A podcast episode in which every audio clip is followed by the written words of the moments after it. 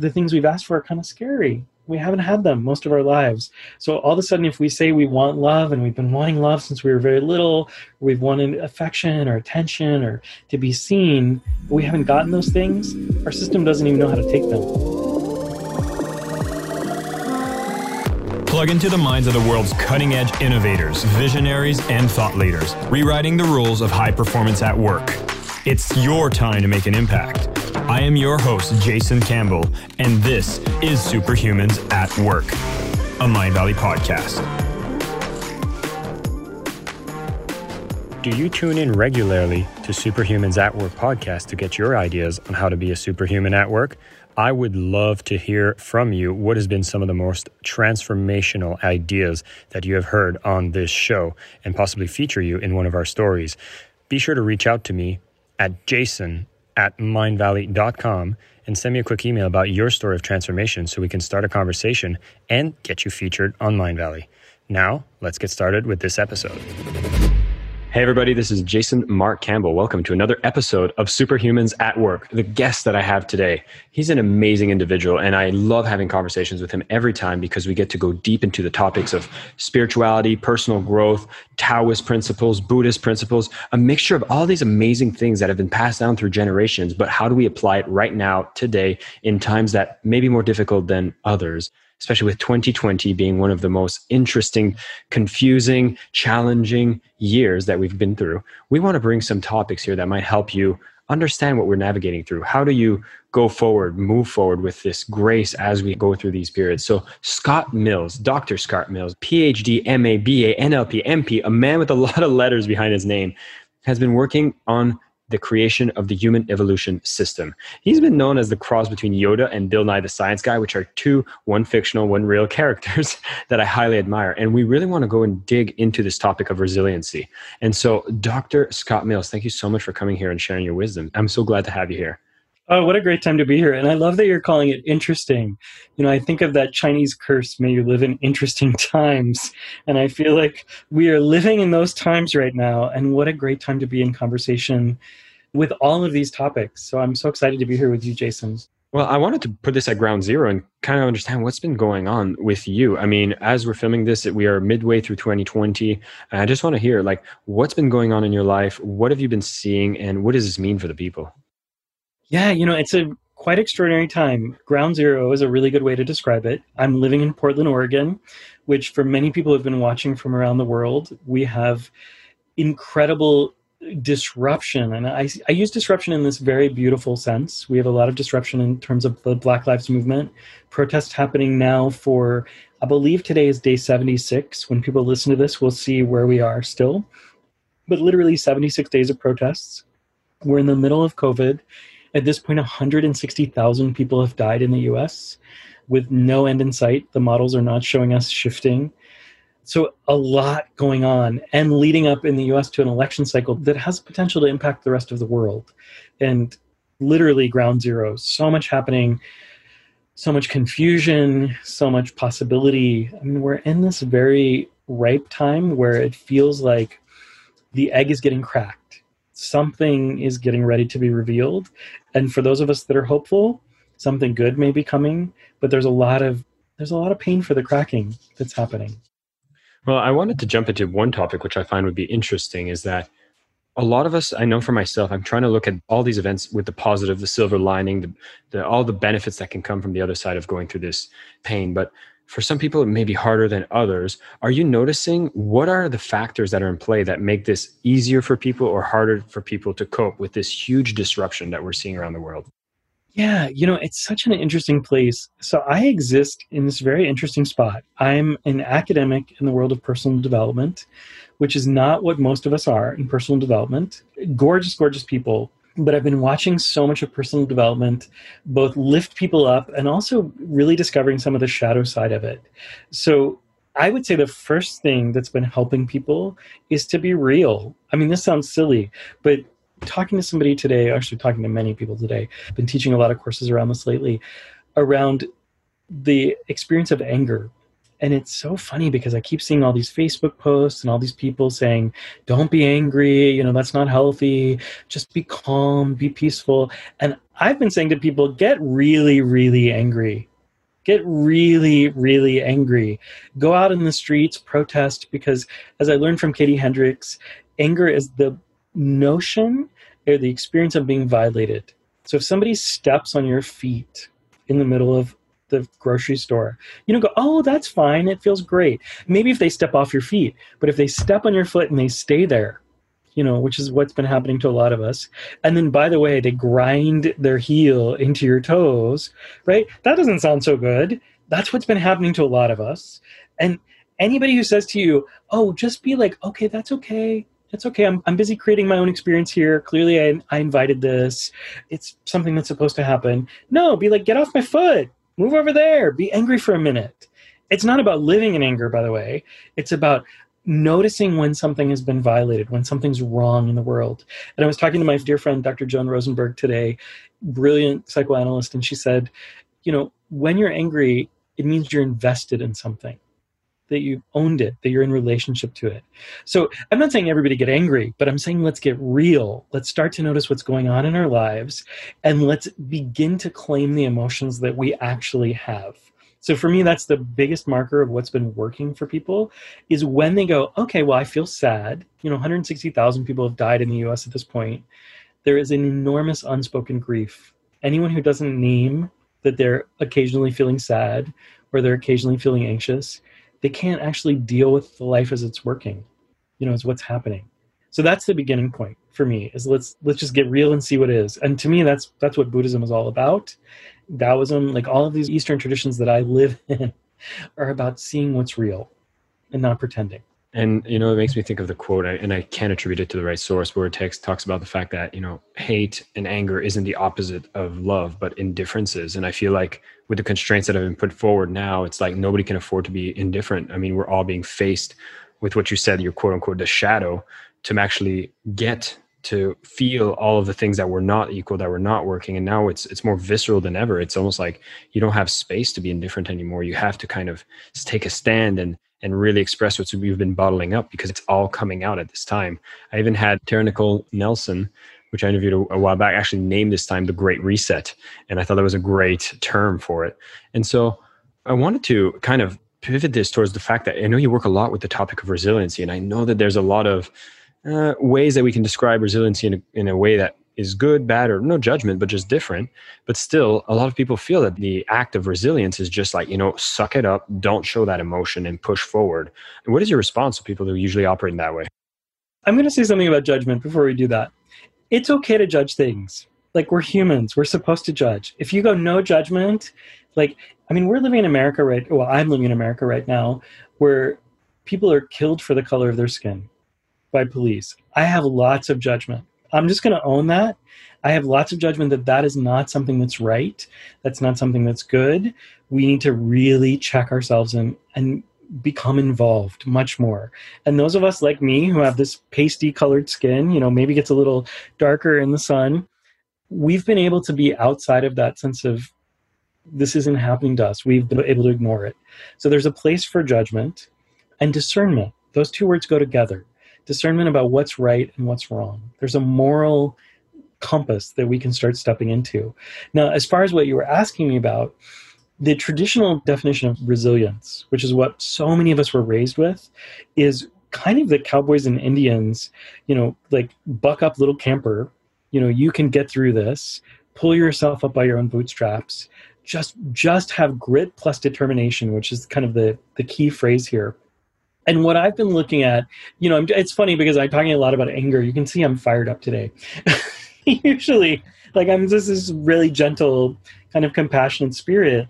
And inside of that, I look and I go, okay, so what is it that the world is calling us to do? Is it calling us to be kind of gentle and mellow?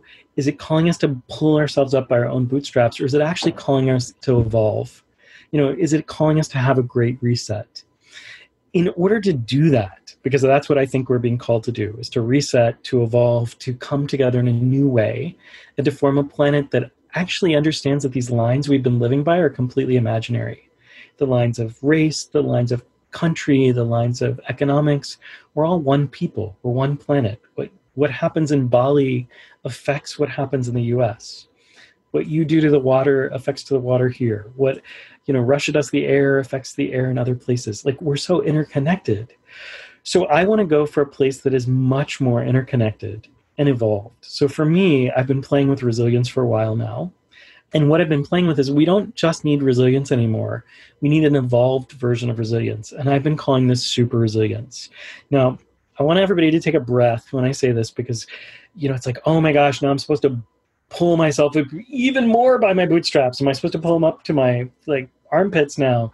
No, this is not about doing it alone. This is really embracing Daniel Siegel's work and the power of the we, which is a little m, big W, little e, the place where me and we meet. This is very different than the American mythology and a lot of Western culture that says we just create our own reality, our own dream, we make it happen. And instead, what I've been advocating for is that super resilience is the capacity to trust life, to ask for what you need when you need it, to receive fully, and to give without expectation. And I'm going to repeat that because this is a very different definition. So to trust life, which is really hard, especially right now. This goes along really deeply with the Taoist concept of to be in flow with life, with the movement of life. So I think about this with go up when the river goes up, go down when the river goes down. We move with the rhythm of life. Most of us in Western cultures are really trying to manage life. We're trying to swim upstream. We're trying, when the river goes down, to swim up anyway. So the first concept is really to be in flow with life, to trust it. And then to be able to ask for what you need when you need it, which, trust me, is harder than most people think, because even to know what we need is difficult. So to step into our hearts and ask, what is my heart's calling in this moment? And part of what I've loved is in the work I do, I will bring people into a place of safety and ask them, what do you need? Now, that's a very different answer you get than if I ask people from a place of ego. When I ask people from a place of ego, they want lots of money, they want success, they want the big car. When I just drop them into themselves, into a place of safety, I get things like, I want to feel loved. I want to connect. I want to be significant. I want people to see me. So really, really different. What is it you need in this moment? And can you ask for it? And then once you ask for it, can you actually receive it? Is it safe for you to receive those things that, that you've asked for? And for many of us, it's not, because we've learned the things we've asked for are kind of scary. We haven't had them most of our lives. So all of a sudden, if we say we want love, and we've been wanting love since we were very little, we've wanted affection or attention or to be seen, but we haven't gotten those things, our system doesn't even know how to take them. It's like, oh, what? No, no, I know how to be safe when I'm not seen. But what happens when I'm seen? And then we take it a step further and say to give without expectation. Lots of people give, but the idea of we give to others with no expectation of compensation, of it coming back to us. It's a whole other way to be in life. Like, that's a way to be living in a generous spirit, in a place of free flow with the life, with the universe. We don't give because we think somebody's going to give something back to us. That's really about manipulation. There's nothing about giving there or generosity. So to me, that's the definition that I start with, with super resilience. I think these are so beautiful ways to operate. And I wanted to kind of inject something for people that are listening to this, obviously thinking of it within a frame of the workplace, right? A lot of times it's like, if I look at like, okay, trust life, trust where the river flows, it feels like right now we're at a time where we stopped trusting a lot of the places we put our faith into. And I'm talking about, you know, particularly maybe corporations or governmental systems. And this is where I see, like, you know, if we all focus on the we, then the me kind of might be taken care of. And so, we, for example, if I'm working in a company and I put trust in the mission and I let that carry me through, yet I feel like right now people are very much judging or resisting or questioning the ultimate trust that they've given to these institutions that hold a lot of power, if you're an employee within a corporation, for example. And I want to just know, like, where do you stand on that? What's the opinion on, is the place where I work, when you hear like a greater mission for the greater good being directed through a larger organization of people, should we have more blind trust? Should we be resisting, questioning? What, what parameters do we have here? The answer to that question is right inside of there. Should we have more blind trust? Absolutely not. So we, we, we don't want blind trust, right? The beauty of the we in Daniel Siegel's frame, and I really appreciate his work, is that we're bringing ourselves to the table. So for so many of us who go to work, and, you know, we were talking about the way your work is evolving earlier, you know, you're bringing more of yourself. You heard a call in yourself that this is the place that I feel the most able to give, the place that my strengths are most able to express, the things that are most important to me. So everyone needs to start in that place. Like, what is mine to do? What is mine to give? How am I here to serve? And all of us are going to have different gifts, different strengths, different ways that we can be giving to the world. So that's from the me perspective. There's nothing wrong with me. You know, it's funny. I think people misunderstand Buddhism, especially like I hear people rail against the ego. You know, that's the me, right? The part that knows who we are, that explores ourself. If we didn't have the ego, we wouldn't know who we were. After we go to sleep, you know, we wake up in the morning and be like, who's this person who just woke up in this bed? I have no idea, right? It's good to have an ego that helps us have identity coherence. We know who we are from day to day. Now that evolves. So inside of me, like I live by two questions. The first question I ask is, how can I most be in service? Like, so really, what's mine to give? The second question I ask is, how can I be joyful and abundant? So I want those two to go together. But when I'm asking the question of how can I most be in service, I want to ask, what's the organizations that I'm most in alignment with?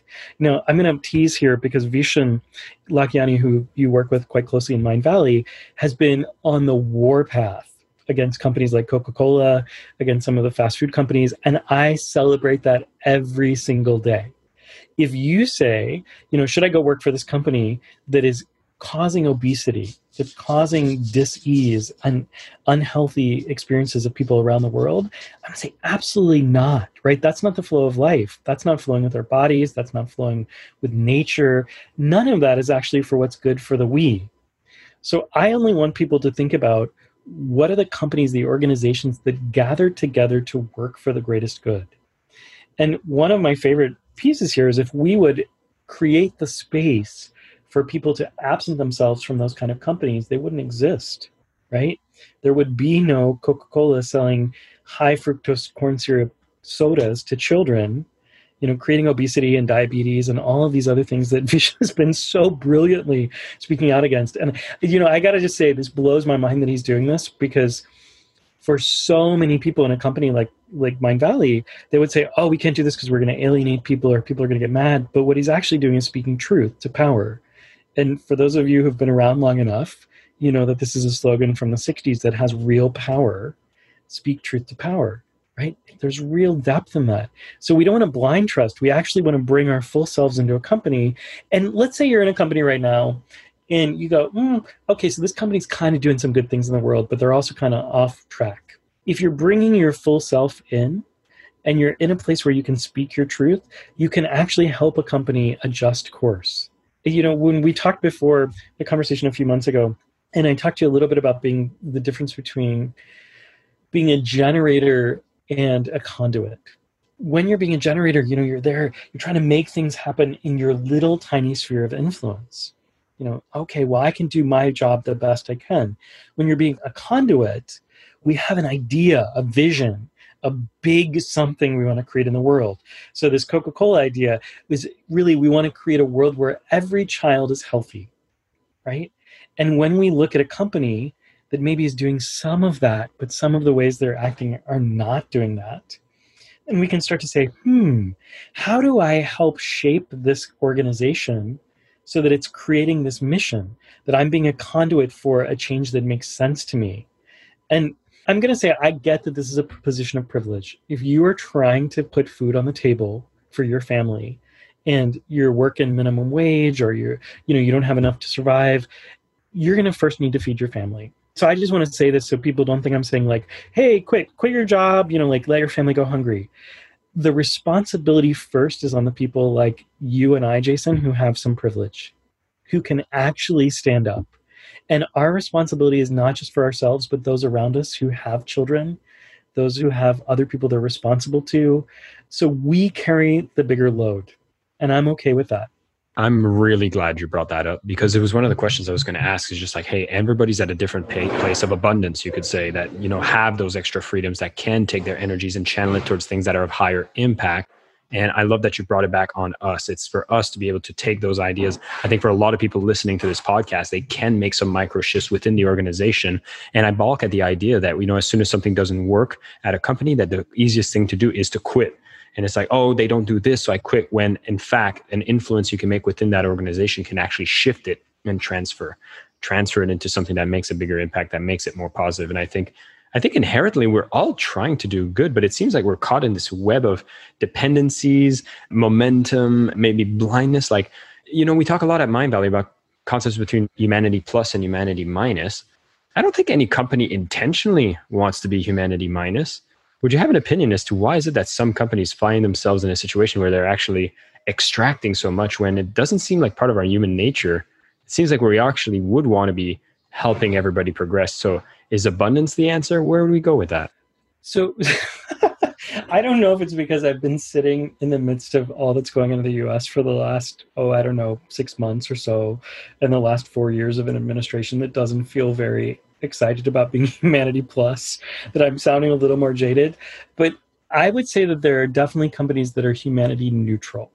There are groups that actually, because they're thinking in such short term, the question of whether this is good for humanity isn't even showing up on the ledger. So that's the first thing I would notice, that it's great to think that everybody's being humanity plus, but that's not always the case. You know, I started off by saying we got to be real. And one of the things, and this is not to be angry or nasty or to like call people out, I don't do that, but it is to say like, okay, well, is this company really humanity plus? Like I look at fossil fuel companies, for example, that know that what they're doing is damaging the planet, is damaging the health of people. Like my grandfather grew up working in a coal factory in Kentucky. So many people, his cousins, his brothers, ended up having black lung, getting all kinds of illness. The company didn't care about being humanity plus. They cared about a bottom line, and they thought very short term. Now, part of what's interesting is when we change the focus, so we're not thinking so short term, that we're thinking of generations forward, then it starts to shift what we're talking about. So one of the things, um, you know, I, I taught Money E Q with Ken Honda, which is just this brilliant class that Mindvalley offers. And one of the things that really inspired me about the way he thinks about money and the Japanese culture think about money is that the decisions that they make, at least aspire to, are to think, you know, one hundred years in the future, for generations forward. So I think part of this is just a perspective. So many people have thought like, this is about me, this moment, especially in the Western culture where we've been brought up to think like we make our own destiny, like we're supposed to grab everything we can. You know, the one who dies with the most toys wins. You know, that kind of perspective. We've had that so ingrained in our culture that we've forgotten to think beyond this moment. It's a lot of what the, I think these oil companies have done, these fossil fuel companies have done. But when we start to think, wow, you know, I have children, I have grandchildren that will come, I have generations past me that will come out, then we start to shift our perspective. And we say, ah, okay, so if there's generations forward and there's a planet that we're responsible for, that we have stewardship for, which I think some really lovely movement is happening too. Like we're really starting to embrace this in some some places. Then we can start to notice that there's a bigger picture. And if you're in a company, I mean, I'm sorry to say this, but if you're in a company that is not thinking past this moment, that the bottom line is profit, and it's not embracing people and planet, there are times when you do need to just leave and say, this is not a company that is going to create something positive. I'll tell you, when I was back in my acting days, so for a long time, I've had many lives, it seems like, in my almost fifty years now, which is crazy to, to realize I'm almost fifty. It's like, what? How did that happen? One of my lives was as an actor. And as we would do these acting exercises, sometimes we'd create machines, human machines. It's a silly exercise. Some of you may have done it, but we say, okay, we're going to create a love machine. We're going to create a, a horror machine. We're going to create a destruction machine. Sometimes companies are machines like this. They have a spirit, they have an ethos, they have a construction of what they do, and sometimes the machine can't be changed just by having you as a part. Now, that is not to undermine people's capacity to change an organization. at the end of the day, I think when people connect to the pain of what they cause, you know, the pain they cause for their children, their grandchildren, there have been remarkable transformations. So anybody who's looking going, oh, you know, I'm in a war machine, for example, we got a lot of those right now. We have a lot of war machines running in the world. If we notice we're part of a war machine, and I grew up, I grew up with both my parents working in the government, both top secret clearance. If you've ever seen the movie War Games, both my parents worked in the mountain in War Games and in the Pentagon. So I'm used to war machines. There are places where you can shift to war machines because the people who run them have children. They have grandchildren. They have hearts. They have connections. So it's not to just up and leave. I would definitely encourage people to see, do what you can do. But there's a place where you just say, this is not going to create what I need. And, you know, you asked me about the reset, but Ray Anderson, who wrote the book Cultural Creatives, talked about being in between stories. Many, many people have written about this, that we're in a place in between stories. We're in a place between kind of a Newtonian world and a quantum physics world where we're learning how to step into a new way of being. Many of our old ways of being, we're going to have to step out of. Many of our old patterns, we're going to have to step out of. And this, to me, I mean, this is actually the one of the strongest gifts of COVID, is that for so many of us, it's shaken up so many of the patterns that we can actually see the stories, the patterns, the habits that it's time to step out of because they no longer serve ourselves or humanity. Scott, I love having conversations with you because we always go into these amazing topics that really take it deep to make us reflect and think about how our behaviors create the world that we see today. And what I wanted to ask in closing is, as we transition away, I, you labeled this so beautiful from the Newtonian to the quantum here. What is one thing that people, if you could give something as a as a start for people listening, what is one thing that you know would help the world so much if they would let go of? And what is something that people could embrace as they go through this transition? So this is actually easier than people think. I just created this lovely little meditation. You can find it, by the way. So I gotta, I gotta say this. I promised I would talk about this.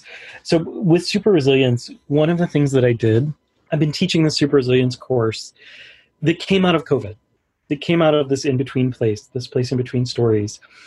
The initial intention, I actually didn't expect to teach it. I teach all this other stuff. You know, I've been teaching for God, twenty-five years now. I think it's my first university job. It was twenty-five years ago. Wow. So out of this COVID thing came all these people saying to me, the world didn't make sense to them anymore. Their lives didn't make sense. And they were ready for a shift. They were ready for a transformation. And so I started playing with, like, how do we create this transformation? How do we reinvent ourselves? How do we reinvent our world? And what I realized, and this is so simple, and this has been taught by spiritual teachers for thousands of years, is we become the change we wish to see in the world, as Gandhi said. We change ourselves. So I created this course to help people find a place in themselves to create the change, the peace, the calm, the center. And I'll say, just for fun, like, we actually were charging for this course, and I watched so many people have these radical transformations in their lives because they were actually stepping into themselves. The one that was the most powerful to me, of all these people, this one woman said to me, in the midst of everything going on, that her daughter had O D'd for the second time. And when you see people with addictions, here's what I want you to know. Addictions isn't about weakness. Addictions is about really emotionally available people who don't know how to deal with what's moving through them. So they look for ways to numb. This is my general approach to this. So her daughter, I don't want to name her daughter as a weak person in this story. I want you to know that her daughter was just, just overwhelmed by life. And so she went in, she helped her daughter. She said, you know, I went in, I worked with my daughter, I came home, I was solid, I was stable, and I was safe. And it's because I had started to find a new place in myself for something new to emerge. So we decided just to give everyone this course who wants it across the world. By the time you're listening to this podcast, there'll be about ten thousand people in this course on every continent on the planet that's been changing people's lives. So please join us, by the way. Just go to bit.ly front slash super me gift. Well, Scott, what I'll do is I'll, I'll make sure this is in the show notes so people can just go into show notes. You can find this. It's an absolutely free course about resilience. It's a fantastic program. You'll definitely want to check that out. Yeah. So thank you so much, Jason, because for me, this has become something that we need to teach people. It's the piece that moves the planet forward. So where people start, there's two simple things I'm going to share, actually three, three simple things. The first is we had to find a sense of safety in ourselves. We had to find a place where we're not threatened, challenged, exhausted by every moment of every day.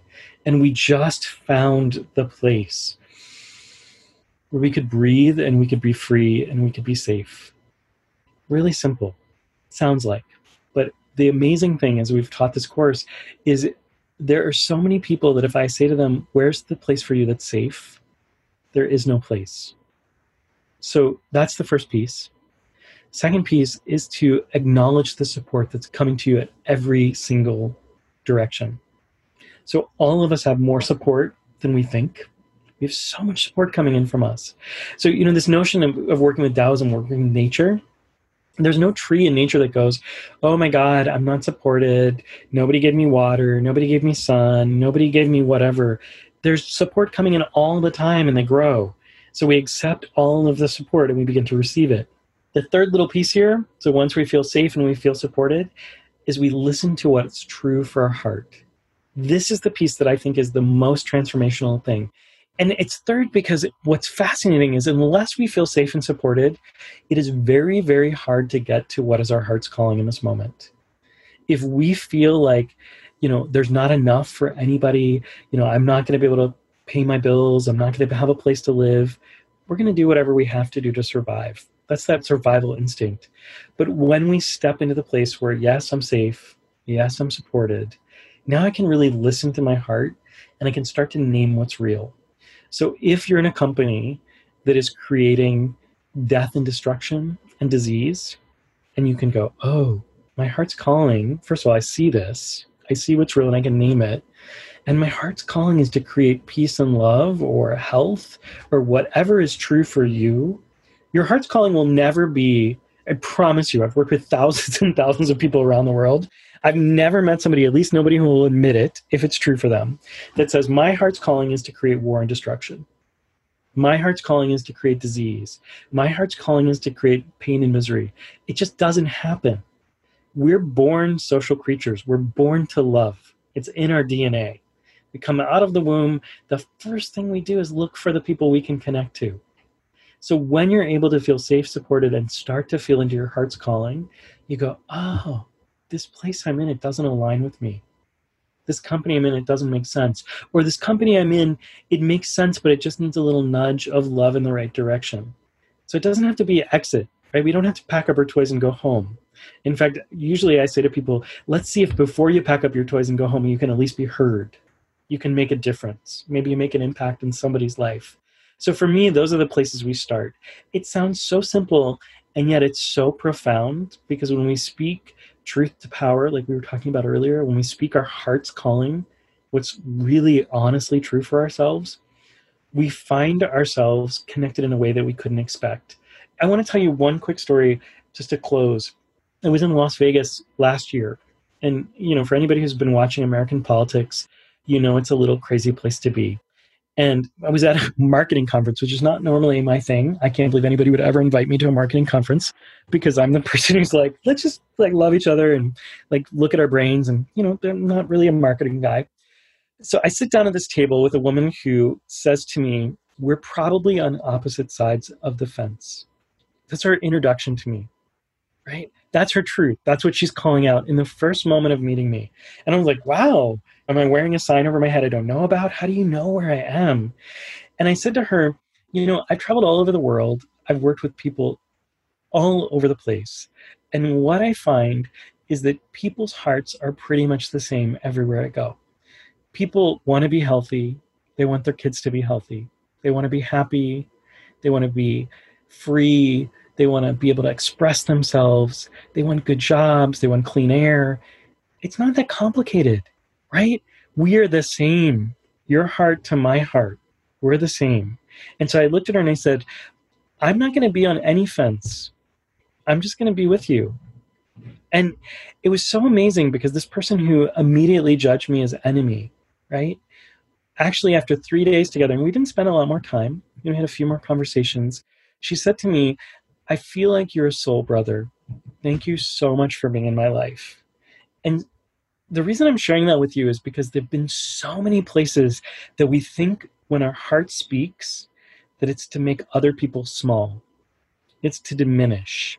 It's to negate. And one of the things that I want you to hear is our hearts all have similar callings. When we really sit down at a table together, when we let ourselves see each other for who we really are, we find that the similarities outweigh any difference. And so an organization can change pretty quickly, the same way a family can change pretty quickly, the same way a nonprofit can change pretty quickly, when we realize, like, wow, we all want the same things, and are the things we're doing taking us where we want to go? That's the place I want to play with people. That's the place I want people to, as they're listening to this podcast, say, okay, so let me not just hear my heart's calling, but give myself permission to see the person who's sitting across an imaginary fence. Because I promise you, there was no fence between us. There was a table that we could move away from. And in that moment, we created a bond, we created a connection. And if we could do that around the planet, this planet would be in a very different place than we are right now. Scott, that's such an amazing way to close this. And you're right. I think as we start listening to each other, seeing each other, and just realizing that we're all in this quote unquote game, this life, with very similar ambitions to just have something good, do good, and grow in ourselves as well, I think there's a lot of evolution that can happen, especially during these times where everything's being exposed, everything's coming to the surface. And so I'm hoping that everybody that listened to this, you have some very powerful prescriptives. You can take a check-in with yourself. You can listen to this and see which one of these principles really applies to you. And when you're in the workplace, start to see where you can make some small nudges, because it could be from just a conversation with a colleague that you raise up. It could be a voice out that you do at a meeting that really brings the values in more congruence with the actions that you take. And then maybe it's also to do a check-in on what is it that you want to do if you're in a position of privilege, to start making sure that your efforts are put into a place that really shift the tide. I know for me, I have a quick story to close, which is I had the opportunity to work for a e-cigarette company at some point. And it's interesting because I wouldn't label this as good or bad as a general. I would label it as a bad for me as a non-smoker. To encourage more people to take on e-cigarette would be considered a bad thing, humanity minus. Yet, if I was sitting as a smoker who actually transitioned from smoking to something that would be perceived less harsh, perhaps that was my humanity plus. And so I think we all have different perspectives that we come from. We don't all have the same idea of what a humanity plus, humanity minus is. But I think the more we have those conversations, build those bridges and not those fences, we can have those conversations that shift the whole planet towards a better place. And I think this is going to be a time that we get really shaken to make that transition. And so, Scott, thank you once again for coming on the podcast, sharing all this amazing wisdom. For everybody listening, make sure you go into the show notes. There is a link to the course about extreme super resiliency. You're going to want to go through this. So many people have had profound transformations, and I wish the same to you. And definitely give us some feedback. Leave a review on the podcast. Let us know what was the most shifting moment for you in this episode. And we can't wait to have you come on a future episode. And Scott, thank you so much for joining us as well. Thank you, Jason, for all the amazing work you're doing in the world. You're really a conduit for huge change. And I know everybody who's listening can hear that and see that in all of the podcasts. So please listen to more of Jason. He's quite extraordinary. You are amazing, my friend. I appreciate that, brother. Take care, everybody. My name is Jason Campbell, and this is Superhumans at Work, a Mindvalley podcast.